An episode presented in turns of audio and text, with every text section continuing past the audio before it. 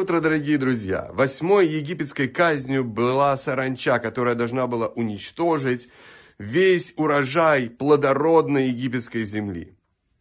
У фараона был выбор оставаться упрямым и не пускать еврейский народ, тем самым подвергая разрушению свою страну, или услышать голос Всевышнего и исполнить его волю.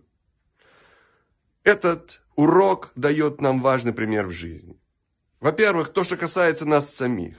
Перед нами всегда открыты ворота к Богу.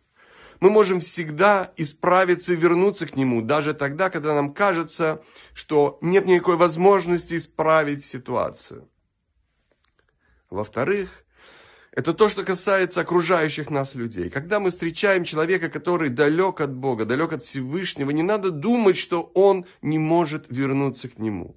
Для него всегда открыта дорога к Богу. Наша задача – помочь ему в этом, приблизив его к Творцу любовью и дружелюбием. Прекрасного дня, замечательной новой недели и прекрасного нового наступающего месяца Швад.